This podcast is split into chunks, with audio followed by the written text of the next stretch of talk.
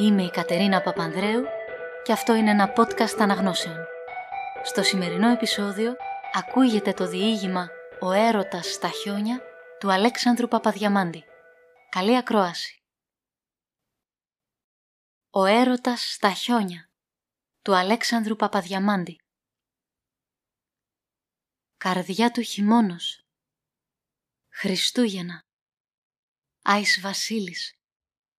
Φώτα και αυτός εσηκώνετο το πρωί, έριπτεν εις τους ώμους την παλιάν πατατούκαν του, το μόνον ρούχον που εσώζετο ακόμη από τους πρώτης δυστυχίας του χρόνους, και κατήρχετο εις την παραθαλάσσιον αγοράν, μορμυρίζον ενώ κατέβαινεν από το παλαιόν μισογκρεμισμένον σπίτι, με τρόπον ώστε να τον ακούει η γειτόνισσα. Σεβδάς είναι αυτός, δεν είναι τσοροβάς. Έρωτας είναι, δεν είναι γέροντας. Το έλεγε τόσον συχνά, ώστε όλες οι γειτονοπούλες όπου τον οίκουαν, του το εκόλλησαν τέλος ως παρατσούκλι. Ο Μπαρμπαγιανιός ο έρωτας. Διότι δεν ήταν πλέον νέος, ούτε εύμορφος, ούτε άσπρα είχεν. Όλα αυτά τα είχε φθείρει προχρόνων πολλών μαζί με το καράβι στην θάλασσαν εις την Μασαλίαν. Είχε να αρχίσει το στάδιόν του με αυτήν την πατατούκαν όταν επρωτομπαρκάρισε ναύτιση στην βομβάρδαν του εξαδέλφου του. Είχε να αποκτήσει από τα μερδικά του όσα ελάμβανεν από τα ταξίδια με το χίνεπι του πλοίου ή τα είχε να αποκτήσει πλοίων ειδικών του και είχε κάνει καλά ταξίδια. Είχε φορέσει αγγλικές τσόχες, βελούδινα γελέκα, ψηλά καπέλα, Είχε κρεμάσει καδένες χρυσές με ορολόγια. Είχε να αποκτήσει χρήματα. Αλλά τα έφαγεν όλα εγκαίρως με τα σφρίναση στην Μασαλίαν και άλλο δεν του έμεινεν ημι η παλιά πατατούκα, την οποίαν εφόρη πεταχτήν επόμων ενώ κατέβαινε το πρωί στην παραλίαν δια να μπαρκάρει σύντροφος με καμίαν βρατσέραν εις μικρών ναύλων ή να πάγει με ξένην βάρκα να βγάλει κανένα χταπόδι εντός του λιμένος. Κανένα δεν είχε εις τον κόσμον. Ήταν έρημος. Είχε νυμφευθεί και είχε χειρεύσει. Είχε αποκτήσει τέκνον και είχε ατεκνοθεί. Και αργά το βράδυ, τη νύκτα, τα μεσάνυχτα, αφού έπινε ολίγα ποτήρια για να ξεχάσει ή για να ζεσταθεί, επανήρχε εις το παλιό σπίτο των μισογκρεμισμένων εκχύνων εις τραγούδια των πόνων του. Σοκάκι μου μακρύ στενό με την κατεβασιά σου, κάμε και με ένα γείτονα με τη γειτόνισά σου. Άλλοτε παραπονούμενος ευθύμος, γειτόνισα, γειτόνισα, πολυλογού και ψεύτρα, δεν είπες μια φορά κι εσύ, γιανιό μου έλα μέσα. Χειμών βαρύς, επί ημέρας ο ουρανός κλειστός, επάνω εις τα βουνά χιόνες, κάτω εις των κάμπων χιονόνερων. Η πρωία ενθύμιζε το δημόδες «Βρέχει, βρέχει και χιονίζει και ο παπάς χειρομιλίζει». Δεν εχειρομίλιζεν ο παπάς, εχειρομίλιζεν η γειτόνισσα, η πολυλογού και ψεύτρα του άσματος του Μπαρμπαγιανιού, διότι τι ούτων πράγμα ήτο. Μιλονού εργαζομένη με την χείρα, γυρίζουσα των χειρόμιλων. Σημειώσατε ότι των καιρών εκείνων το αρχοντολόγι του τόπου το είχε εις κακόν του να φάγει ψωμί ζυμωμένων με άλευρον από νερόμιλων ή ανεμόμιλων και προτίμα το διαχειρομίλου αλεσμένων. Και είχε πελατείαν μεγάλην η πολυλογού. Εγιάλιζεν, είχε μάτια μεγάλα, είχε βερνίκι στα μάγουλά της. Είχε έναν άνδρα τέσσερα παιδιά και ένα γαϊδουράκι μικρόν για να κουβαλά τα αλέσματα. Όλα τα αγαπούσε. Τον άνδρα της, τα παιδιά της, το γαϊδουράκι της. Μόνον τον Μπαρμπαγιανιών δεν αγαπούσε. Ποιος να τον αγαπήσει αυτόν; Ή το έρημος εις τον κόσμον; Και είχε πέσει στον έρωτα με την γειτόνισαν την πολυλογού δια να ξεχάσει το καράβι του τα σλαΐδας της Μασαλίας, την θάλασσαν και τα κύματά της, τα βάσανά του, τα σασοτίας του, τη γυναίκα του, το παιδί του και είχε πέσει στο κρασί για να ξεχάσει την γειτόνισαν.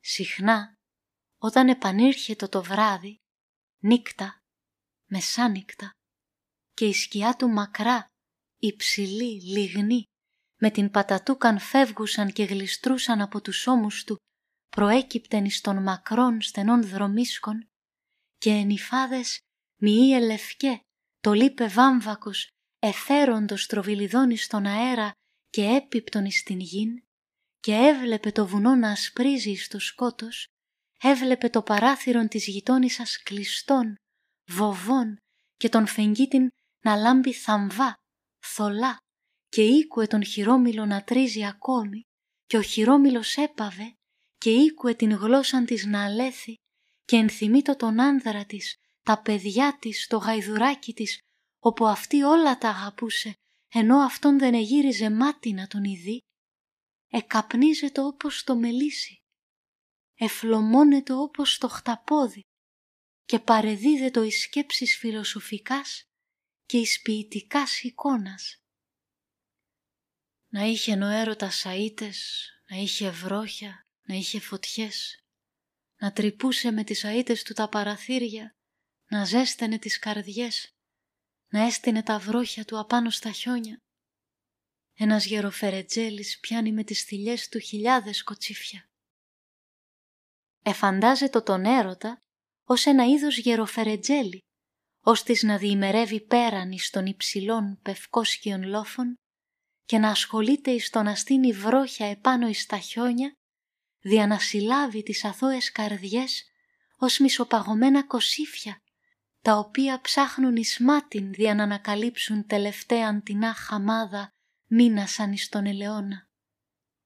Εξέλιπον η μικρή μακριλή καρπή από τα σεβόδης μυρσίνας εις της μαμούς στο ρέμα και τώρα τα κοσιφάκια τα λάλα με το αμαυρόν πτέρωμα η κυρωμείται η γλυκής και εκείχλε εεύθυμη πίπτουση θύματα της θηλιάς του γεροφερετζέλη.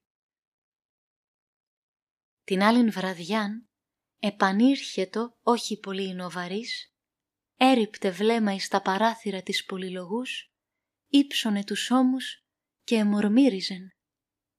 Ένας Θεός θα μας κρίνει και ένας θάνατος θα μας ξεχωρίσει. Και ήτα με τα στεναγμού προσέθεται και ένα κημητήρι θα μας μίξει αλλά δεν μπορούσε πριν απέλθει να κοιμηθεί, να μην υποψάλει το σύνηθες ασμάτιόν του. Σοκάκι μου μακρύ στενό με την κατεβασιά σου, κάμε και με ένα γείτονα με την γειτόνισά σου.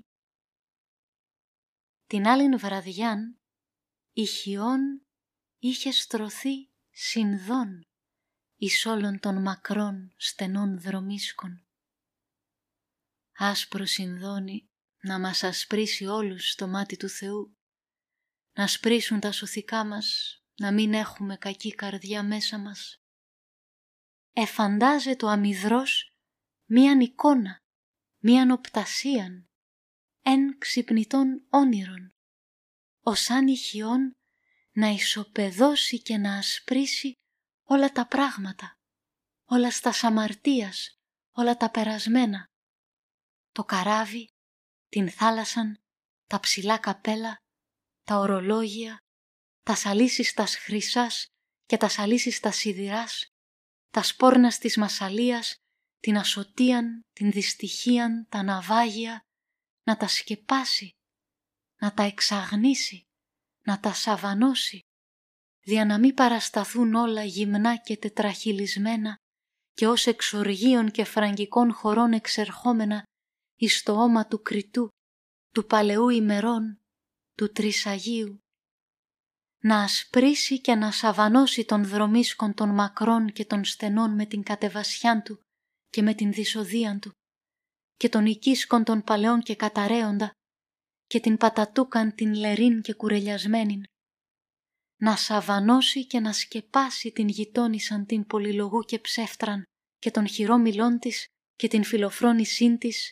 την ψευτοπολιτικήν της, την φλιαρίαν της και το γυάλισμά της το βερνίκι και το κοκκινάδι της και το χαμόγελό της και τον άνδρα της, τα παιδιά της και το γαϊδουράκι της, όλα, όλα να τα καλύψει, να τα ασπρίσει, να τα αγνίσει. Την άλλην βραδιάν, την τελευταίαν, νύκτα, μεσάνυκτα, επανήλθε μεθυσμένος πλιότερον παρά ποτέ. Δεν έστεκε πλέον εις τα πόδια του, δεν εκινήτω ούδαν έπνεε πλέον. Χειμών βαρύς, οικία καταραίουσα, καρδία ρημασμένη, μοναξία, ανία, κόσμος βαρύς, κακός, ανάλγητος, υγεία κατεστραμμένη, σώμα βασανισμένων, φθαρμένων, σωθικά λιωμένα. Δεν μπορούσε πλέον να ζήσει, να αισθανθεί, να χαρεί. Δεν μπορούσε να έβρει παρηγορίαν, να ζεσταθεί. Έπιε δια να σταθεί, έπιε δια να πατήσει, έπιε δια να γλιστρήσει. Δεν επάτη πλέον ασφαλώς το έδαφος. Ήβρε των δρόμων, τον ανεγνώρισεν. Επιάστη από το αγκονάρι, εκλονήθη, ακούμβησε τις πλάτες, εστήλωσε τα πόδια, εμορμύρισε. Να είχαν οι φωτιές έρωτα, να είχαν οι θηλιές χιόνια. Δεν μπορούσε πλέον να σχηματίσει λογικήν πρόταση, συνέχεια ελέξεις και ενίας. Πάλι νεκλονήθη. Επιάστη από τον παραστάτην μιας στήρας. Κατά λάθος ίγγισε το ρόπτρον. Το ρόπτρον ήχησε δυνατά. Ποιος είναι; Ή το η θύρα της πολυλογούς, της γειτόνισσας. Ευλογοφανώς θα η δύνατό της να του αποδώσει πρόθεση ότι επιχείρει να αναβεί καλός ή κακός στην οικίαν της. Πώς όχι; Επάνω εκινούντο φώτα και άνθρωποι. Ίσως εγίνοντο ετοιμασίες. Χριστούγεννα. Άις Βασίλης. Φώτα. Παραμονέ καρδιά του χειμώνος. «Ποιος είναι» είπε πάλιν η φωνή.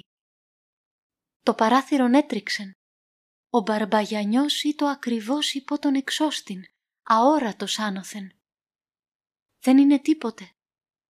Το παράθυρον εκλείστη σπασμωδικός. Μίαν στιγμήν ας αργοπορούσε. Ο μπαρμπαγιανιός εστηρίζε το όρθιος εις τον παραστάτην εδοκίμασε να είπε το τραγούδι του, αλλά εις το πνεύμα του το υποβρύχιον του ήρχοντο ως ναυάγια ελέξεις. Γειτόνισσα πολυλογού μακρύ στενό σοκάκι. Μόλις ήρθρωσε τας λέξεις και σχεδόν δεν οικούστησαν. Εχάθησαν εις τον βόμβον του ανέμου και εις τον στρόβιλον της χιόνος. Κι εγώ σοκάκι είμαι εμορμήρισε. Ζωντανό σοκάκι. Εξεπιάστη από την λαβήν του. Εκλονήθη. Εσαρίσθη. Έκλεινε και έπεσεν. Εξυπλώθη επί της χιόνος και κατέλαβε με το μακρόν του ανάστημα όλον το πλάτος του μακρού στενού δρομίσκου. Άπαξ δοκίμασε να σηκωθεί και ήτα εναρκώθη. Έβρισκε φρικόδη ζέστηνη στην χιόνα. Είχαν οι φωτιές έρωτα, είχαν οι θηλιές χιόνια και το παράθυρον προ μια στιγμής είχε κλειστεί και αν μίαν μόνον στιγμήν εργοπόρη, ο σύζυγος της πολυλογούς θα έβλεπε τον άνθρωπο να πέσει επί της χιόνος. Πλην δεν τον είδε ούτε αυτός, ούτε κανείς άλλος και πάνω εις την χιόνα έπεσε χιόν και η χιόν εστιβάχθη, εσωρεύθη δύο πιθαμάς, εκορυφώθη και η χιόν έγινε συνδόν, σάβανον και ο μπαρμπαγιανιός άσπρισεν όλος και κοιμήθη υπό την χειώνα δια να μην παρασταθεί γυμνός και τετραχυλισμένος αυτός και η ζωή του και επράξεις του ενώπιον του κριτού, του παλαιού ημερών, του Τρισαγίου.